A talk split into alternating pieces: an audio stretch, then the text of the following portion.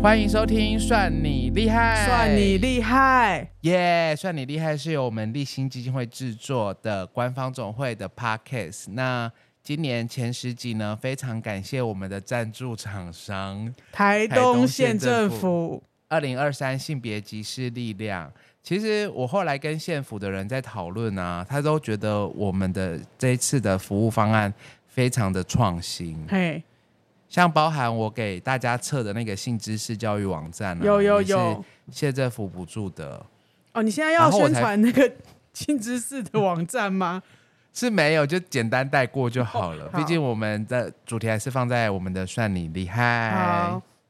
好，但我也真的推荐大家去测测看那个性知识、欸，因为有些人会觉得说，哦，小时候都有教啊，但测出来性知识确实是有蛮低分的，蛮低分的，没错。会吗？我我自己我现在看了一下，就是后台统计，现在大概两千份问卷，嗯，大概八成以上的人都对十五题，总共几题？总共二十题哦，十五题以上。那最重要的都有答对吗？比如说怎样的避孕才是有效的？避孕有效，这个大部分的人都答错。你看，因为他们没没办法选到完整的那个超过百分之九十的避孕方式。嗯嗯嗯。可是大部分不是填错，不是填到选勾到错的答案，而是对的答案没有勾完整。哦，所以就只知道的那个避孕的知识比较少一点点而已。他们知道体外射精没有超过九十 percent。可是他们不知道，呃，像呃子宫环或者是女用避孕器这个选项，嗯、对，这个比较少人提到、欸。对啊，因为就是我们这个社会对于性的想象还是限缩在男性跟男用保险套上啊。确实是呀。好，但这不是我们今天要谈的啦。哎，性其实也是我们今天要谈的 问题，是是是有一部分。对。因为其实，在今年六月开始，从那个性政治领域上面，就让我们立新基金会从一天可能一百通的咨询电话，变成两百通的风口浪尖、呃。不能说元凶，就是风口浪尖，把我们立新基金会推到那个最顶的那个尖的事情，就是现在的 Me Too 呀，yeah, 就是 Me Too 性骚扰事件，刚好符合唐国师说的。当潮水退了，土星跟水星逆行，就会知道谁没穿裤子。对，就是说不为人知的一面都要渐渐的呃揭开这个面纱，有好的也有坏的啦，我觉得。但是现在台面上，你觉得最近有好的吗？我觉得某些私领域的一些故事，我听到是有好的，就比如说跟自己的伴侣坦白一些事情啊，哦、然后获得就是两个人感情更好的这个方面，这是私领域的。OK，但是现在公领域就是都是不太好的。比较不好的，对，有关于不好的性，或者是不当的性行为跟接触，或是不当的追求。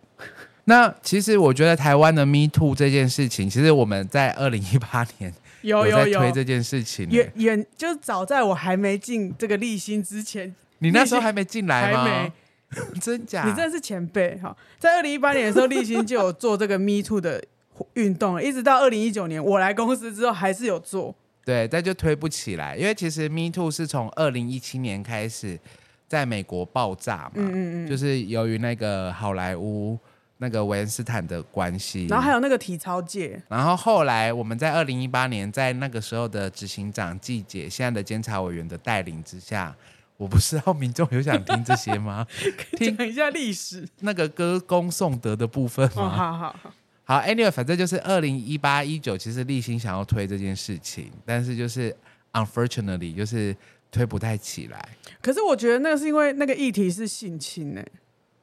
对啦，因为当初的 Me，当初 Me Too 的运动其实就是跟性侵有关啊。对，然后因为性侵真的，我觉得比性骚扰更难说出口，但其实两个都很难。啊、但是我觉得性侵，因为性侵会更难。性侵这件事情比较推不起来，但是到了今年六月，因为性骚这个议题可能比较符合大多数的性别的脆弱处境下的人，大部分是女性，或是因为性向的关系，你，也知道很怕得罪，就是男性议题啊，嗯、或者是同志议题，但是大部分的被性骚扰的对象可能是女性比较多，有也有男生，但是就是女性为众多了。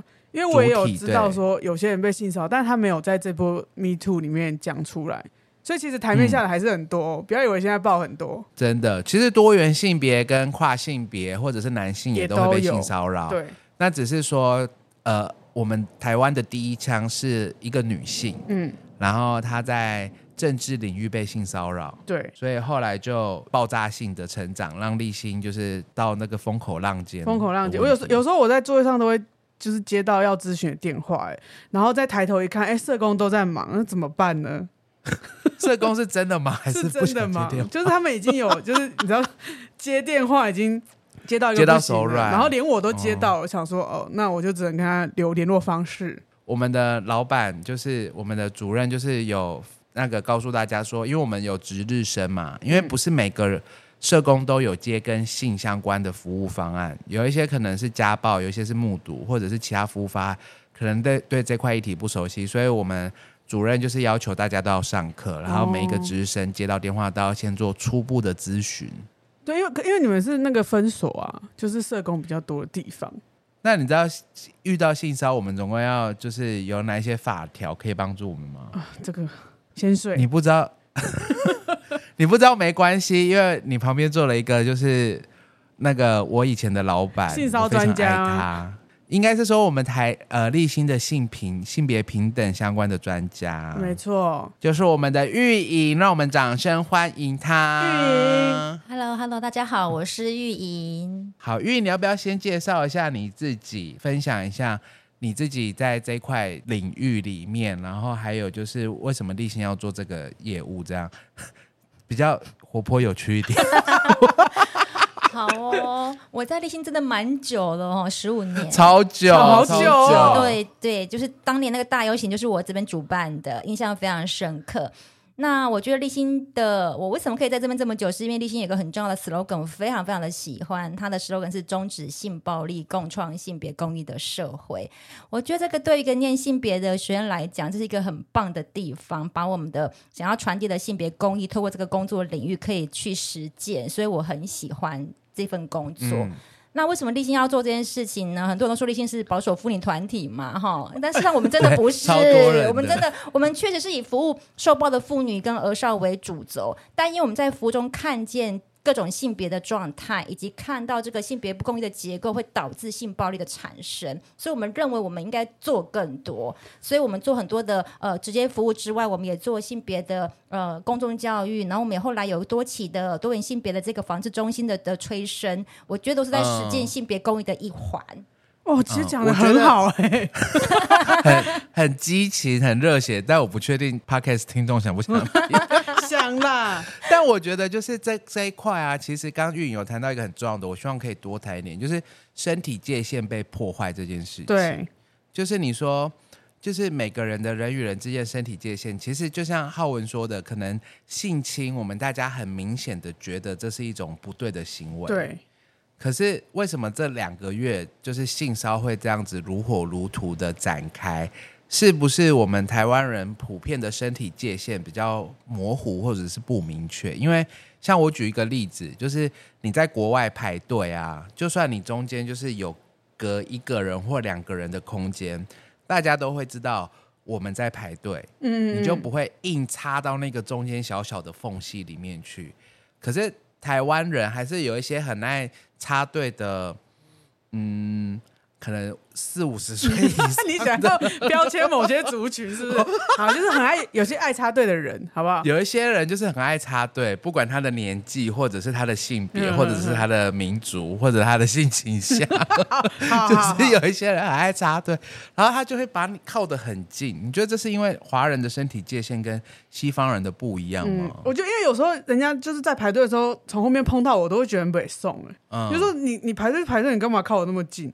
对、啊，可是有一些人就是会嘛，就是所以就是台湾人身体界限比较不明确嘛、嗯。我觉得可能不是不明确，因为那个不舒服的感觉是存在的，可是我们很难讲出口。我们华人很重视关系，嗯、而且我们怕争吵，哦、所以有时候我们就会吞下来，自己就稍微让一下。啊，所以就是啊，我我知道了，其实那个不舒服的感受是一样的，不分东方跟西方。嗯嗯，只是我们华人凡事求一个圆，凡事求一个好像因为我对，确实我也不想在路上吵架。哦，我很喜欢呢。好，呃，所以你觉得我们的身体界限应该是没有分国际跟那个地形跟或者是疆界的，但是我们对那种气氛，就是读空气这件事情，嗯、就是求和谐，导致于我们的身体界限比较容易被侵犯，然后而不敢说出口。嗯，或者可能会觉得说他他不是故意的，我就忍一忍就算了啦，还帮他解释这样，欸、对，是。哦，真的是人际的关系，哦、因为这一波 Me Too 爆出来啊。其实还有很多是权势的关系，嗯。嗯，就是这个更不能说啊，就是当我们连就是陌生人我们都不会说了，或者说平辈或同事我们可能都不会说了，更何况是自己的老板。嗯，嗯对啊，所以其实像 Me Too 性骚这件，这从六月到现在七月这两个月的期间，呃，我觉得混杂很多的类型跟议题，可是有一个很重要的就是主干线是来自于权势性骚，嗯。就很多的老师，或很多的前辈，或很多的呃学者，嗯、或者是很多的干部，业界领头羊之类的，对，业界领头羊，然后让他们不敢说出口。应应该是说，刚刚您说为什么在二零一八年我们推不起来？这个时候为什么可以如火如荼的烧起来？其实我们的观察，嗯、我觉得除了您刚刚提到的那个当时可能是性侵害的那个那个更更更沉重之外，我觉得这一波为这样子推起来，我觉得很大的关键是人选之人呢、欸。因为我觉得那一部，因为当年的那个整个社会氛围是不够友善的，所以我一旦讲出口，嗯、我可能还是要被贴标签或被责备。但这一波很不一样，嗯、这一波人选之人在整个网站的那个，就是整个他的呃脚本的设计是翁文芳说了一句话：“我们这次不要就这样算了。”嗯，所以其实它是一个很很友善的回应跟支持。而且当时的整个对，而且当时的整个社会平台的那个媒呃社群平台的回应都是去肯定跟支持这个这个当事者的，我觉得那个是一个很温暖的氛围，所以会让曾经受害的心灵会想说，哇，这一波好像比较温暖一点点，我会有机会把这个受伤的经验说出来跟别人来分享，是，或者说我觉得友善的那个氛围一直都在，只是有时候我的朋友受到性骚扰，但我不知道要怎么帮他，这也是有可能的。也许他只是要你的支持，但是你不会不知道怎么跟他说这件事情，可能所以这就是待会可以讲那个求助的问题。嗯、对，好，那我们有准备了几个问题，因为我觉得谈性骚或者是谈性骚扰的议题，我觉得其他的 podcast 或者是大家上网看也都收得到。嗯、我觉得我我们可以比较谈有就是有关于性骚扰的迷失这一块，嗯、哼就我觉得这一块可能是。今天可以请就是玉莹来跟大家做分享的最主要的原因，那我觉得可以第一个问的就是说，因为性骚扰防治法从二零零九年就修法通过了，所以其实到现在已经将近快十就十五年、十六年了。那在这个过程当中，就是或者是性平三法嘛，性别平等教育法、性别平等工作法、性骚扰防治法都很久了。嗯嗯嗯，那为什么要拖那么久才说？当初为什么不说？我觉得这个是第一个大家会比较呃想要讲的疑问。嗯、那我觉我们立心当然觉得这是迷思嘛，对不对？嗯，那为什么会有这样的迷思？玉，你可以先讲一下吗？嗯，为什么不说？其实是因为有很多的担心，比如说呃，这个情节好像也没有很严重，我说出来会不会被觉得我大惊小怪？哦，你想太多，你一点幽默感都没有，或者是一定是你做了什么事，人家才要弄你，为什么不然人家干嘛不弄别人？所以我觉得那个担心说出来不不被相信是一个很重要的原因。那再来就是说，如果在职场中，我如果说出来了，呃，那别人会相信我吗？我要申诉吗？申诉之后有好的结果吗？会保密吗？我的工作会不保？其实有太多太多要焦虑的事情了。然后更重要的是没有证据。嗯因为凡是讲证据，但是性骚扰或性侵害都是一样，在密室或者说是两个人空间里面，对，你没有人证、没有物证、没有相关的证据，你怎么提申诉？所以好像在那边思考了一番之后，就觉得哇，我好像提出来有很多的困难呢，那我还要讲吗？所以很多时候会那个担心、害怕，就会先想说，我自己可不可以先消化看看。对，所以我觉得那是很呃不容易说出口的原因啦。会不会也可以这样说？因为性骚扰它本身是一种骚扰嘛，骚扰的表现的样态的其用性的方式来表现出来。可是骚扰这件事情，你在职场或者是你在生活领域当中，就像玉莹说的一样，你要申诉这件事情本身就很难了，因为我们我觉得我们华人就刚刚玉莹说的，华人是讲求一个和谐的人种，人种，所以就是我觉得就是虽然你今天在职场上有受到比较不公平的对待，我不是说我不见得是在性有关，有可能是你薪资回捐啦，或者是呃。你的职场的老鸟，他可能每一次点饮料都不找你啊，就是所谓的职场霸凌。我就是小小的事情，这些小小的事情都会让你感觉到那些隐微的或幽微的不舒服。可是你不愿，你你也不愿意讲啊，你就会忍下来，你甚至也不，你会忍下来，你也不会去申诉啊。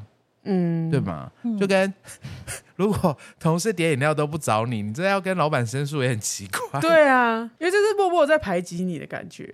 可是这这这就是一种关系霸凌呢、啊。哦，会，对不对？你在校园里面，你真的可以因为这件事情然后申诉霸凌，可是职场不行。好可怜、哦，职场只能跟人资反映这个职场不够友善，请他想办法。对，真的。然后主管可能觉得你、就是、是你自己不够亲民。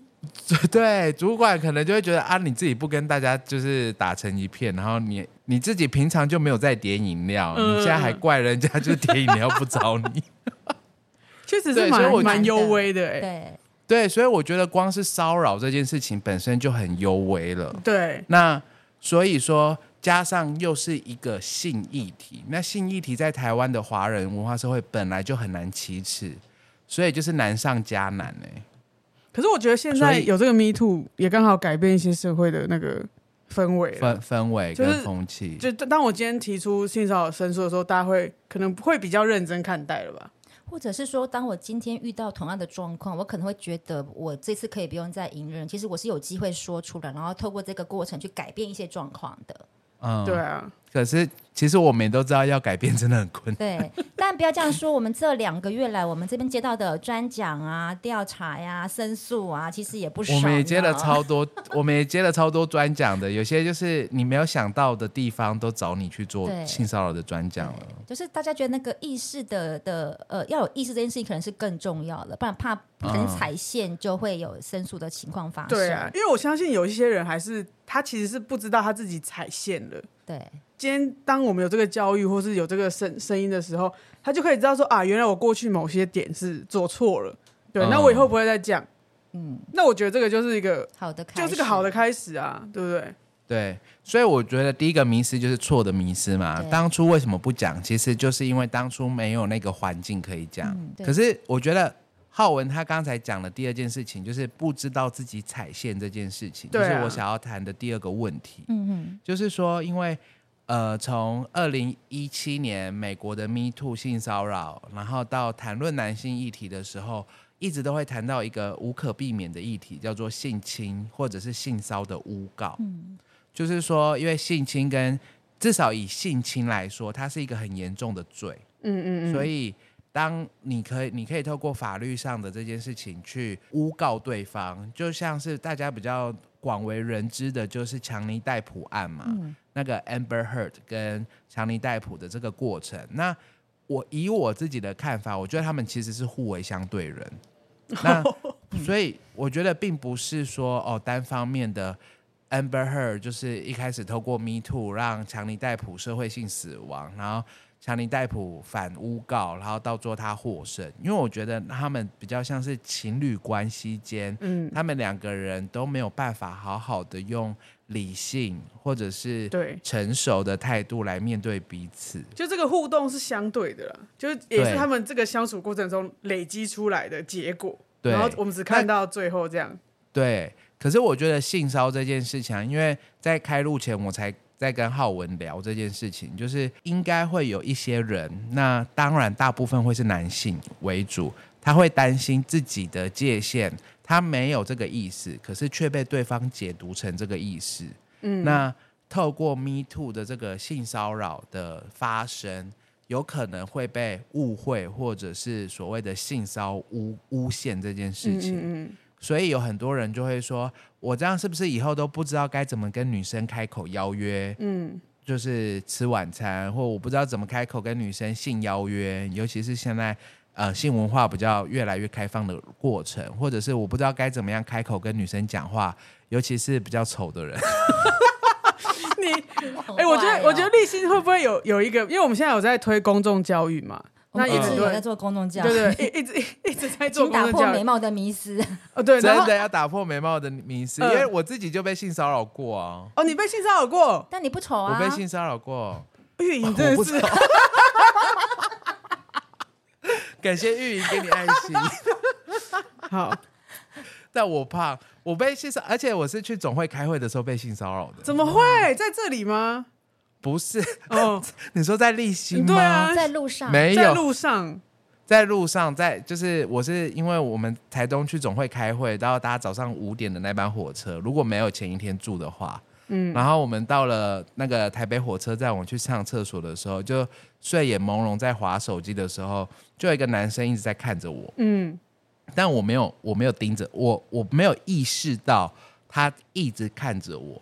而且他一边看着我，一边的就是远离小便斗，就原本贴着小便斗，后来就一直一直退出小便斗，然后就是感觉是希望我去欣赏他的生殖器官这样子。哦。然后，但因为那时候我就是还没有意识到我正在被他进行性邀约，就是我可能也没这个意思嘛。嗯。然后我就自然而然的就去搭捷运了。嗯。然后。我搭捷运的时候，我靠在那个中间的柱子，在那边滑手机，准备要搭到大平林的时候，我的下体就被摸了一下。啊！但我一 what，我一开始被摸了一下，我没有意识到我被摸，我想说是不是 是不是我靠柱子太近，然后不小心滑到柱子这样子，嗯、所以我第一次被摸的时候，我完全没有意识到自己被摸，嗯，然后后来第二次的时候。我再被摸了一下，我才意识到，就是，哎，不对，是不是我被性骚扰了这样子？然后，然后我就想说，哎，周遭有人吗？不是鬼，是真的有人。他就站在我对面，然后我就抬头嘛，因为我一开始都在划手机，后来我就抬头看，然后，然后我就是一直在搜寻这个人是不是我认识的人，还是是 你说要跟我打招呼，还是怎样？你说你朋友跟你打招呼会摸你下体？哎、欸，有一些男生会啊，有一些男生的互动会啊，哦、可可是不是那种性骚扰的摸，嗯、不是那种扶过去。然后我就很疑惑的盯着他看，然后我就一直想说，这个人的脸长得好，很眼熟哎、欸，嗯嗯，我就是这样一直盯着他，一直一直盯着他，嗯，然后盯着到最后可能三十秒有吧，然后我就恍然大悟，所以我觉得。对方可能以为我觉得我被性骚扰，可是我的那个 的反应不是我被性骚扰，而是他就是刚刚那个在厕所里面 就是尿尿的时候。天哪，他跟你跟到捷运上哎、欸？对，其实我可以跟他跟上。对啊，然 后然后他下一站就逃跑了。啊，你没有抓着他？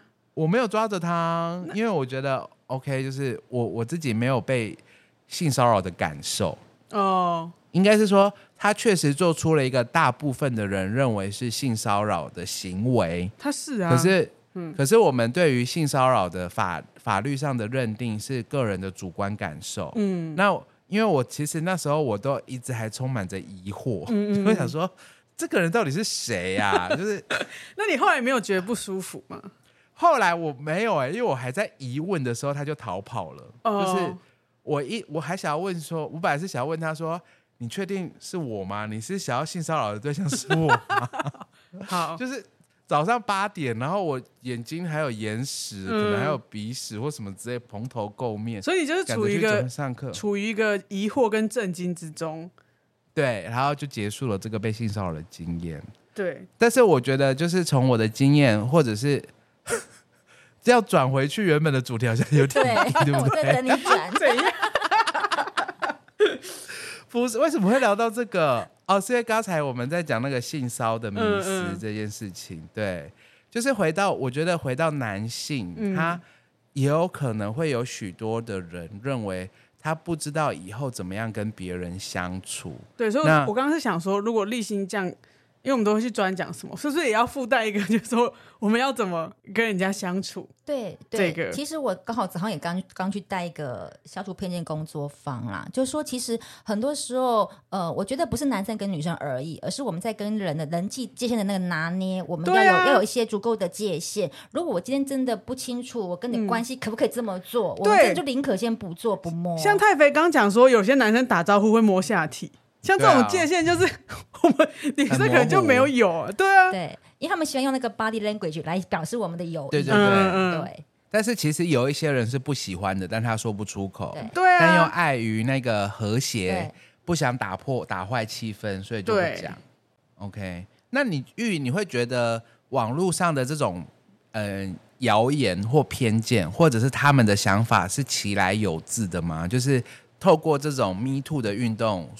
会有这种真的所谓的性骚的诬陷的问题吗？其实根据国外的研究，吼，就是你要在这种网络平台把自己的这么所谓脆弱的处境这样摊开来分享，是不容易的一件事情。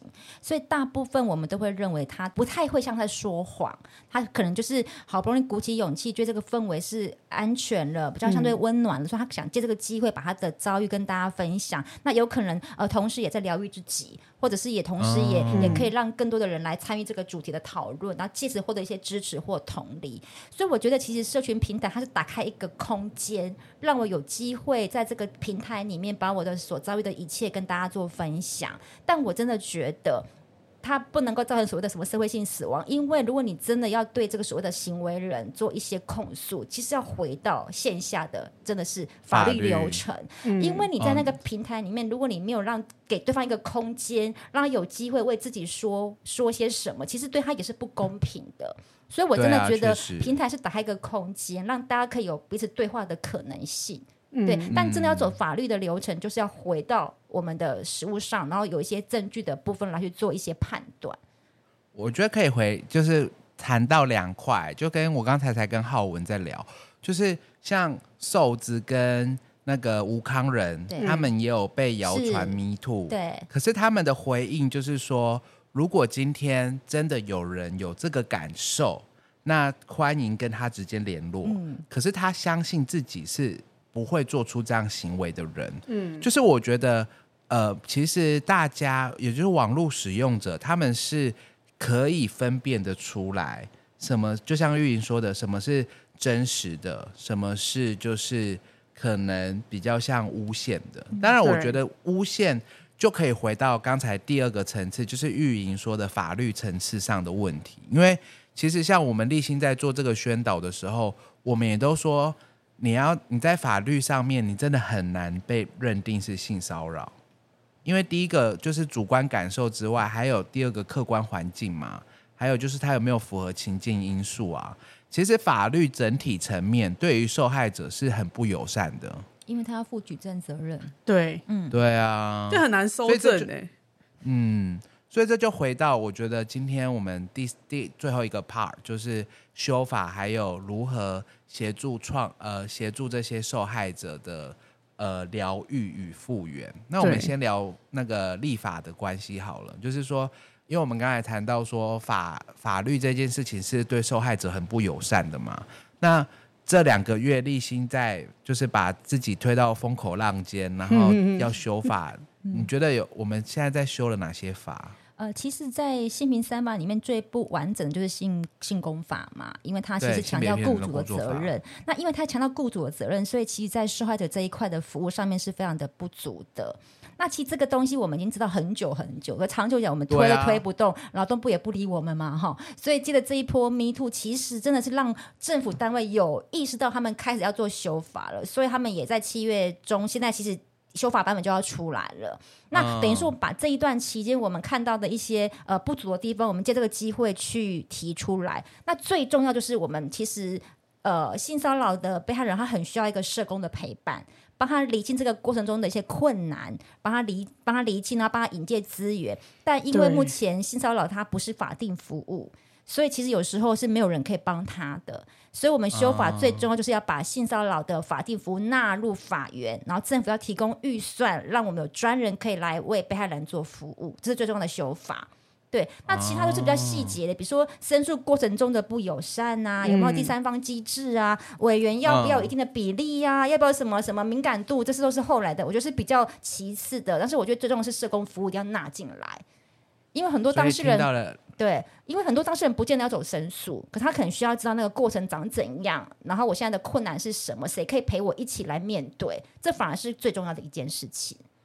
所以听到了两块，第一个就是劳动部最糟糕，哎、开始攻击劳动部，你很会抓重点哦。天哪！然后第二个重点就是法定服务，可是我我想我自己还蛮好奇的，就是说法定服务过了以后，难道性骚扰就一定要申诉吗？啊、哦，没有啊。就是说，嗯，因为这个人他来跟我们求助，然后。我们有社工来协助服务。其实我们立新早在政府有法定服务前，我们有有一些分数分事务所就有所谓的性骚扰服务的那个服务嘛，对，自筹方案。大家可能听不懂自筹方案，因为没有跟政府合作，我们立新自己的服务，对自己出钱的服务。那就是，所以他他今天他就是，如果说他真的被性骚扰，然后有这个法定服务，那。他就一定要申诉吗？还是他可以选择走不同管道？他可以选择，应该就是说，他可能从他一开始的呃不安、焦虑，不晓得该怎么办，然后很多的疑惑的过程中，有社工陪伴他理清这些情绪，然后也跟他说，那如果这个时候其实你预备好想要走申诉，我们可以走哪个途径？然后遇到的关卡长怎样？然后把那个流程跟他说清楚，然后利弊得失跟他分析好之后，再回来看他的决定要不要走申诉。所以其实他是可以决定要或不要的。那这个社工要非常专业，因为他要懂至少四个法律，啊、他懂那些法，对，因为三法真的很不一样。他真的很复杂哎，他这个社工要懂性平法，还要懂性工法，还要懂性骚法，还要再懂跟骚法。对对 对，然后相关的资源他都要。基础的四个法条，对啊，嗯，好难哦。对，我我觉得我没办法当这社工。没有，我觉得我觉得警察可能都不太清楚哎。哎，对对，警察告诉你，警察超不清楚。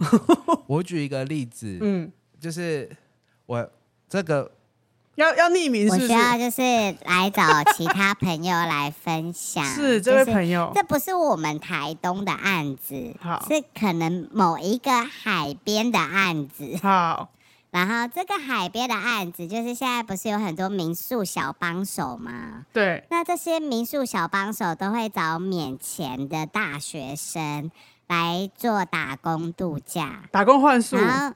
嗯，打工换宿，所以他们其实没有所谓的承揽关系，对就他们没有真的契约。然后民宿小帮手在海边，然后喝个酒，然后仰望星空，是就很容易有一些不当的身体接触。所以呢。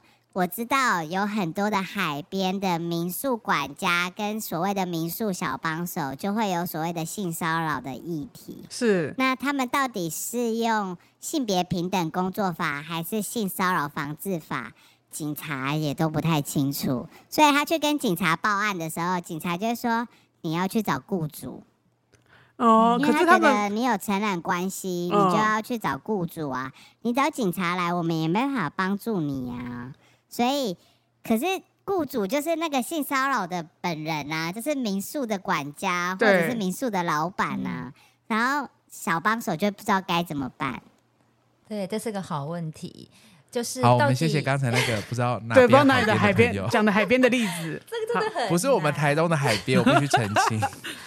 对，真的很难。就到底我是在执行公务的时候，我用性工法。假设我今天在上班时间我被性骚扰，嗯、那我下班之后又持续被性骚扰，那我下班之后其实不是性工法，是性骚扰防治法规范的范围。所以我同时具备两个法源哦。对那我用哪一个呢？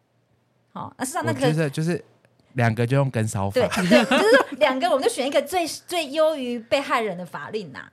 对。对目前最优于被害人的法律，就是对被害人最友善的法律是跟踪骚扰法，因为它有是对它有那个刑法的概念。所以刚才玉莹讲的那个 case，我告诉你，如果我是社工，我说一律用跟骚，哦、你就你就先去跟警察报案，嗯、然后警察就会寄口头申诫。哦，这样很快，这样就比较快了，是不是？不过跟骚有它的一些要件呢、啊，你还是得要重复啊，反复啊，对对对，然后持续啊。可是上班的，的上班算不算重复跟反复？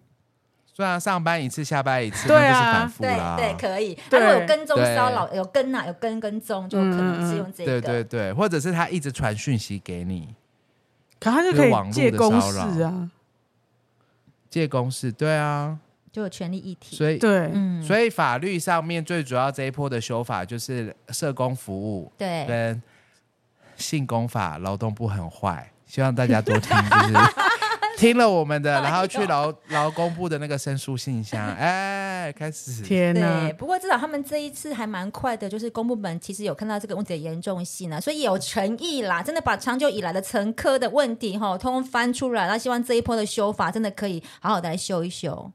真的，希望在明年前，就是选举前都把这些事情赶快完成，不然又要被选举议题覆盖。没错，然后就要等下下一个年度才能修法。